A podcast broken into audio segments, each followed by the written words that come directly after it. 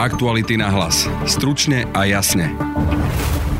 Jana Kuciaka mesiace pred vraždou lustroval v policajnej databáze vysoký funkcionár Národnej kriminálnej agentúry. Budete počuť advokáta Zlatice Kušnírovej, Romana Kvasnicu. Štátny aparát bol bezprostredne pred vraždou zneužitý asi v prospech vrahov alebo objednávateľa vraždy. Hovorili sme s ním aj o tom, že Alena Žužová bola obvinená z ďalšej vraždy. Prinášame vám aj rozhovor s prezidentským kandidátom Eduardom Chmelárom. Dnes o antisystémovosti, zahraničnej politike a obrane. Ja si to nepredstavujem ako hurvínek válku, že teraz poďme a vystupme z NATO, ako napríklad si to predstavujú Kotlebovci.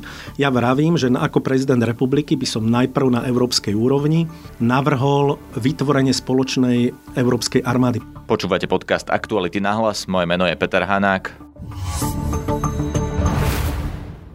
Jana Kuciaka si niekoľko mesiacov pred jeho vraždou v policajnej databáze lustroval šéf spravodajskej jednotky finančnej policie NAKA Pavol Vorobiov. Ako prvý o tom informoval týždenník plus 7 dní.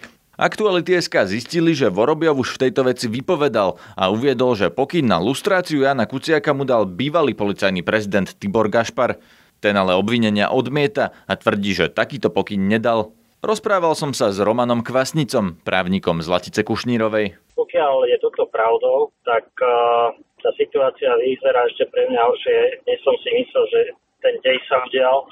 To síce kvôli tomu, že teda dneska už máme snad preukázané, že bývalí pracovníci Slovenskej informačnej služby sledovali pred uh, vraždou zavraždeného novinára.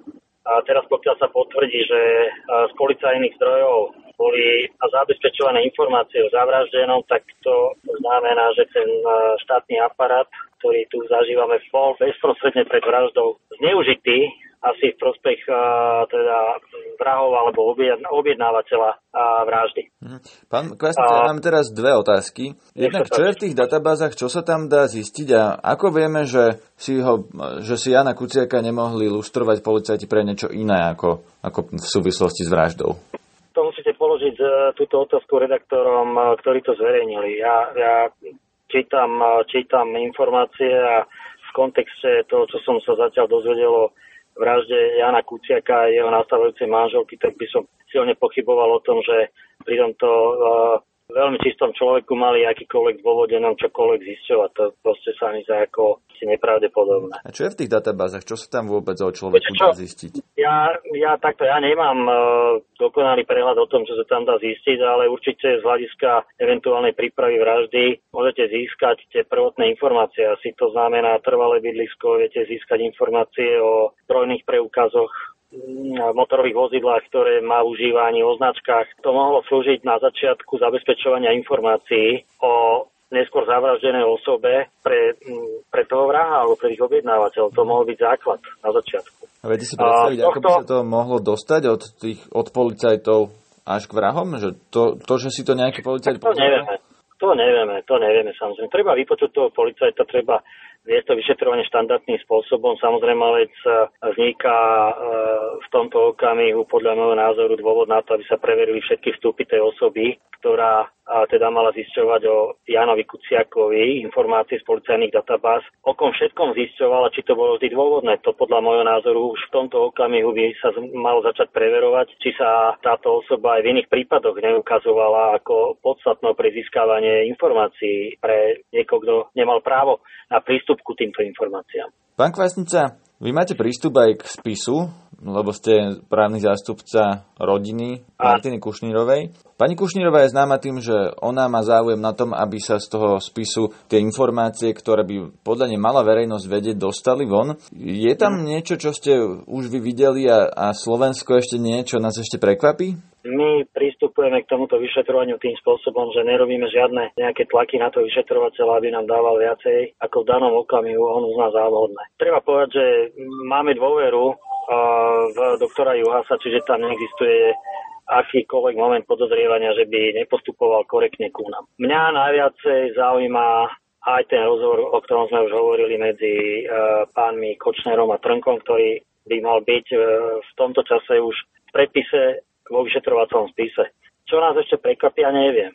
pretože viem, že ešte niektoré veci policia analizuje a myslím si, že to vyšetrovanie, pokiaľ pôjde tým tempom, ako ide, tak e, môže priniesť ešte veľké množstvo informácií. My nevieme totižto predpokladať, e, kam až ten rozklad slovenskej štátnej moci siaha. Dneska vlastne sme dostali novú informáciu, pokiaľ sa potvrdí to, čo som sa ráno dozvedel, teda z týždenníka plus 7 dní, tak uh, ja neviem, kde to môže ísť. Zoberte si, že vieme, aká bola situácia na prokuratúre, teraz zistujeme pred vraždou, aká bola asi, asi situácia v policajnom zbore. Pán Kvasnica, dozvedeli sme sa aj ďalšiu informáciu dnes, že Alena Žužová bola medzi inými obvinená aj za ďalšej vraždy ex-primátora Hurbanova.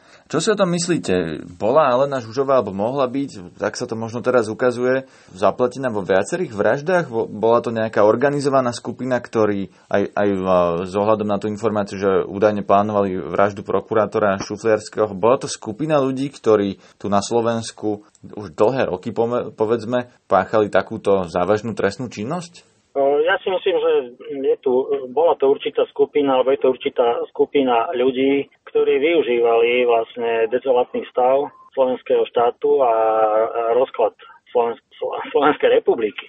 Ja stále tvrdím, že toto je znak o rozklade ústavného zriadenia Slovenskej republiky, pretože aby sme tu videli takýto rozklad v jednej veci na policii, na prokuratúre a určité, by som povedal, možno morálne poklesky ústavných činiteľov, to to si nemyslím, že je niečo výnimočné, to tu bolo, len sa o to nevedelo. A teraz sa nám to nejakým spôsobom všetko spojilo, tie informácie. Zrazu máme strach a hrôzu z toho, čo vlastne tu je, v čom žijeme a čo nám z toho môže hroziť.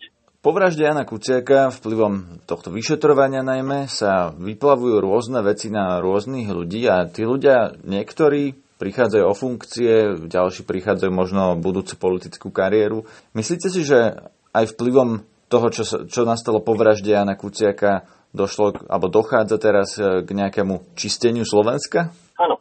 Ja si myslím, že to, čo písal zavraždený mladý novinár, to, prečo zomrel, ako aj tá vražda obidvoch nevinných mladých ľudí, musí mať nejaké pokračovanie. A úplne prirodzené sa ukazuje to pokračovanie v tom, že sa vytvára akási príležitosť na to, aby sa slovenská spoločnosť zobudila a aby, aby sa pokusila opraviť Slovenskú republiku. Možno, že máme poslednú šancu. A je to ako strašné konštatovanie, keď uh, za život dvoch nevinných mladých ľudí nám bola daná nejaká šanca. Myslím, že by sme mali využiť. A použili by ste aj ten výraz čistenie Slovenska, či ten sa vám nezdá primeraný? O, Slovensko neviete vyčistiť. Ako to myslíte? Najprv, no, pretože my nevieme, čo chceme čistiť a nevieme, ako máme vyzerať. Nevieme, čo je čistota zatiaľ. Pretože bohužiaľ oproti tejto partii, ktorá tu vládne, nikto nestojí. Nikto nehovorí, aké máme mať hodnoty, nikto nehovorí, čo je dobre, čo je zlé, nikto nehovorí, aké majú mať hodnoty naši politici, pretože my nevieme, čo od nich máme žiadať, čiže my nevieme čistiť, pretože nevieme si spraviť zatiaľ ako Slováci určitý systém fungovania celého štátu. A bojím sa, že teraz sa ukážu nejaké zvrhlosti, ukáže sa morálny profil asi tejto spoločnosti, ale to neznamená, že sme schopní spraviť nápravu, pretože my občania najprv, najprv musíme páčiť od toho štátu, ako má ten štát vyzerať.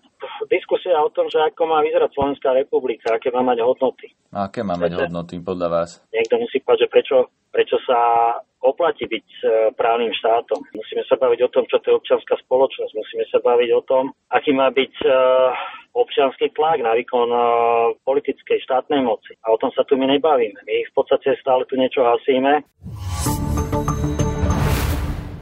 Pokračujeme aj v rozhovoroch s prezidentskými kandidátmi. Dnes s Eduardom Chmelárom, jeho profil a aj komplexný rozhovor, napríklad o jeho kritike protestov za slušné Slovensko, vyjde už o polnoci na webe Aktuality.sk.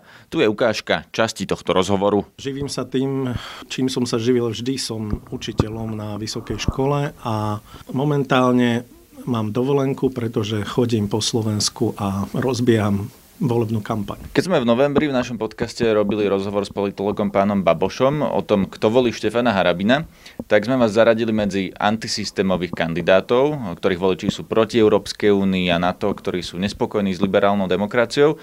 No a vy ste nám vtedy poslali taký pomerne až nahnevaný mail, že odmietate byť zaradený do kategórie s Harabinom a s. A dokonca ste nám, sa nám vtedy vyhrážali právnymi krokmi. Nebudem sa vás pýtať, že aký je rozdiel medzi vami a Kotlobom a Harabinom, lebo to je zjavné. Skôr sa vás opýtam, prečo sa nepovažujete za antisystémového kandidáta? Uh, museli by sme hovoriť o tom, čo je to antisystémový kandidát. Ja som proeurópsky človek, akurát, že túto debatu považujem za veľmi zjednodušenú, veď naše predstavy o tom, ako by mala e, vyzerať Európska únia, sa prirodzene v demokratickom prostredí rôznia, ale stále je to predstava zasadenia Slovenska v rámci Európy. Poďme sa teda rozprávať o tom, čo je to systém. Lebo pre mňa osobne napríklad systém reprezentuje ústava na Slovensku a zaradenie Slovenska do medzinárodných štruktúr, ktoré nejaký ten systém garantujú, teda Európska únia a NATO. Máte v programe novú ústavu, teda v podstate zmenu ústavného poriadku a zároveň ste dosť známy kritik NATO a členstva Slovenska v NATO. Nie je práve toto tá definícia antisystémovosti? Ale preboha, keď chcem zmeniť ústavu, to neznamená, že chcem zlikvidovať demokraciu. Práve naopak, ja chcem vyjasniť tie vzťahy v ústave, ktoré, veď to vidíme, e, e, z roka na rok prinášajú väčšie a väčšie problémy. Napokon tá ústava nebola prijatá v rámci nejakého konsenzu, bola šitá horúcou ihlou, sú tam nevyjasnené otázky, čo sa týka postavenia prezidenta, postavenia generálneho prokurátora a tak ďalej. Dočítal som sa o vás, že chcete posilniť právomoci prezidenta. Prečo? No preto, pretože priamou voľbou prezidenta sa zásadne narušil pôvodný duch ústavy. My sme mu dali priamu voľbu, teda najvyššiu legitimitu, ale mám stále minimálne právomoci. Ja si tiež myslím, že prezident by mal mať právo niekoho nevymenovať, niekoho odmietnúť a tak ďalej, ale jednoducho musí to byť explicitne napísané. Poďme teda k téme NATO. Vy ste veľký oponent členstva Slovenska v NATO. Ja sa opýtam priamo, kto by garantoval bezpečnosť malého Slovenska, ak by sme nemali veľkých spojencov z NATO? Takto, ja si to nepredstavujem ako hurvínek válku, že teraz poďme a vystúpme z NATO, ako, ako napríklad si to predstavujú Kotlebovci. Ja vravím, že ako prezident republiky by som najprv na európskej úrovni navrhol vytvorenie spoločnej európskej armády. Podľa mňa k tomu skôr či neskôr musí dôjsť. Vidíme, ako sa mení politika Spojených štátov, vidíme, ako sa mení medzinárodné prostredie a okrem toho iba európska armáda vám garantuje, že územie Slovenska bude chránené v prípade vojenského útoku, pretože toto spojenecká zmluva z NATO negarantuje. Ten článok 5 hovorí niečo celkom iné a Američania to veľmi dobre vedia, oni nám nemusia prísť vojensky na pomoc. Ide len o to, aby e, bezpečnosť Slovenskej republiky bola posilnená. Jednostranné vystúpenie z NATO za súčasnej situácie ju neposilňuje, ale za to Európska obrana je rozhodne vyšší stupeň e, bezpečnosti ako Severoatlantická aliancia. Ak by sme si predstavili, že nie sme členom NATO, ale máme Európsku armádu, ako to navrhujete vy, Neboli by sme teda automaticky slabší? Veď Spojené štáty práve tvoria tú najväčšiu silu v NATO. Ak by sme, ak by sme prišli o takéhoto spojenca, neoslabilo by to nás ako Slovensko a zároveň nás ako Európu? Pozrite sa, my nemusíme prísť o spojenca. Ja netvrdím, že sa máme stavať k Spojeným štátom nepriateľsky. Ja len tvrdím, že Európa musí byť schopná obrániť sa sama. Proti komu by sa mala Európa brániť? Čo je tá najväčšia hrozba? najväčšia hrozba bezpečnosti, ak to postavíte takto, je dnes klimatická zmena. To by sme si v prvom rade mali uvedomiť. Nie väčšej hrozby, ako je e, vlastné prežitie. A s tým napríklad súvisí aj to, že tie vlny utečencov budú čoraz viac e, environmentálne a nie pred vojnami alebo pred niečím podobným. Už to nie je také čierno-biele ako za studenej vojny. Niektorí sa síce stále pokúšajú rozmýšľať, rozmýšľať v tom starom móde studenej vojny, že toto je náš nepriateľ a my sme spojenci, ale tie hrozby sa tak znásobujú, tie globálne hrozby sa tak rozširujú. Ja vždy tvrdím, že my nepotrebujeme nadbytočné stíhačky, hufnice a tak ďalej. My potrebujeme expertov na kybernetické hrozby, ktorých nemáme. V tejto súvislosti tu máme napríklad aj kybernetické útoky, ktoré prišli z Ruska, napríklad aj na ministerstvo zahraničných vecí majú s tým problém viaceré krajiny, aj v Európe, spomeniem napríklad Estonsko. Považujete aj Rusko za hrozbu? Rusko má záujmy také ako každý iný štát. Napríklad, čo sa týka e, toho vyhostenia ruského diplomata, toto neprišlo s Putinovým Ruskom. Toto tu bolo vždy. Vždy máte na ambasádach, vždy sa tak pracovalo, že sú tam aj, povedal by som, spravodajcovia s diplomatickým krytím. Ale mali by sme to tolerovať, keď je to aktivita, ale, viete, ale proti nám? Nie, prirodzene, že nie. Ja len nabádam k tomu, aby sme zachovali triezvy rozum, pretože sú tu oveľa väčšie hrozby. Z, k Rusku sa treba správať pragmaticky. Je to veľmoc, vždy bude mať svoje záujmy a tie záujmy budú vždy odlišné od našich záujmov, rovnako ako tie americké. Preto tak bazírujem na tom, že konečne by sme mali začať riešiť európske záujmy a nie byť vo vleku nejakých cudzích. Tvrdíte, že zároveň s tým, že by sme mali vystúpiť z NATO, by sme mali aj znížiť výdavky na obranu, alebo aspoň ich nemať také, ako žiada na to teda tie 2% z HDP? No ja som vám na začiatku povedal, čo je moja priorita. Moja priorita je spoločná európska obrana. Na obranu nepotrebujete 2% HDP. A napokon s výnimkou Fínska všetky neutrálne štáty nedávajú ani 1% na obranu. Čiže aj na začiatku, ako nás lákali, že to bude lacnejšie, nie je to lacnejšie. Ja sa nebudem handrkovať, či 1%, 2% alebo 3%, ja chcem vidieť jasné analýzy, prečo potrebujeme takýto rozpočet. Nie preto, že sme to slúbili Donaldovi Trumpovi. Nie je e, z môjho pohľadu vec, aby sme sa hádali lenže koľko percent alebo ak, e, dať na obranu, ale efektivitu tých výdavkov. Nepoďme k percentám. Ja tu mám e, dáta, ktoré sa týkajú celkového rozpočtu obrany za rok, to je 2017. Vybral som si z nich hlavne krajiny, ktoré nie sú členmi NATO. Tak s tým Fínsko máte pravdu, že Fínsko, ktoré má porovnateľný e, počet obyvateľov ako Slovensko, má 3,5 krát väčší rozpočet na obranu ako Slovensko, lebo Fínsko pripomeniem, že nie je členom NATO a zároveň má povinnú vojenskú službu a dvojnásobne väčšiu armádu. Ale pozrime sa napríklad také Rakúsko. Rakúsko má, má o tretinu viac obyvateľov ako Slovensko a má 2,8 krát väčší rozpočet na obranu a povinnú vojenskú službu.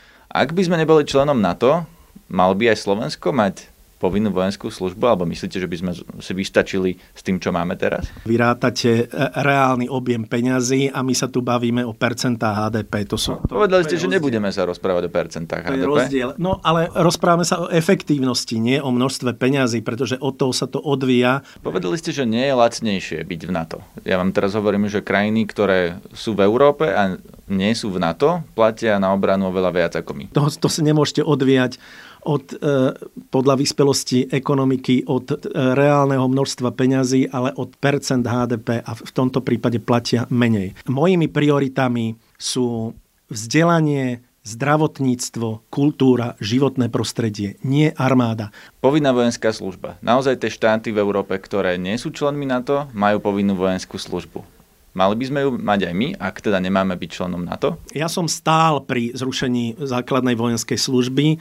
Bol som koordinátorom mimovládnych organizácií, ktoré jednoducho spísali požiadavky za zrušenie základnej vojenskej služby. Rokovali sme s vtedajším ministrom obrany, takže predpokladám, že nebudete odo mňa očakávať, že budem za. Ale to samozrejme nie je len osobné. Na to Preto sú, sa pýtam, viete, lebo je to v rozpore s tým, že buď NATO alebo povinná vojenská služba. Nie, tak si, že to stojí vo väčšine krajín si, okolo takto, nás. Myslím si, že takto otázka nestojí. Uvedome si, kedy sa objavila základná vojenská služba. Bolo to vždy až v súvislosti so svetovými e, vojnami, s prvou a druhou svetovou vojnou. U nás... Prepačte, napríklad Švédsko ju teraz znovu zavádza, napriek tomu, že nie je žiadna svetová vojna, zavádzajú v súvislosti s ruskou hrozbou. To tvrdia Švédi. Pozrite sa, e, individuál... každá krajina to vie riešiť individuálne, ale ja si myslím, že toto je zastaraný spôsob. Aký výsledok by ste považovali za dobrý v prezidentských voľbách pre vás osobne? Nebudem odhadovať výsledky, idem do toho naozaj naplno a chcem zdôrazniť, že chcem byť naozaj prezidentom republiky. Nejdem do toho s cieľom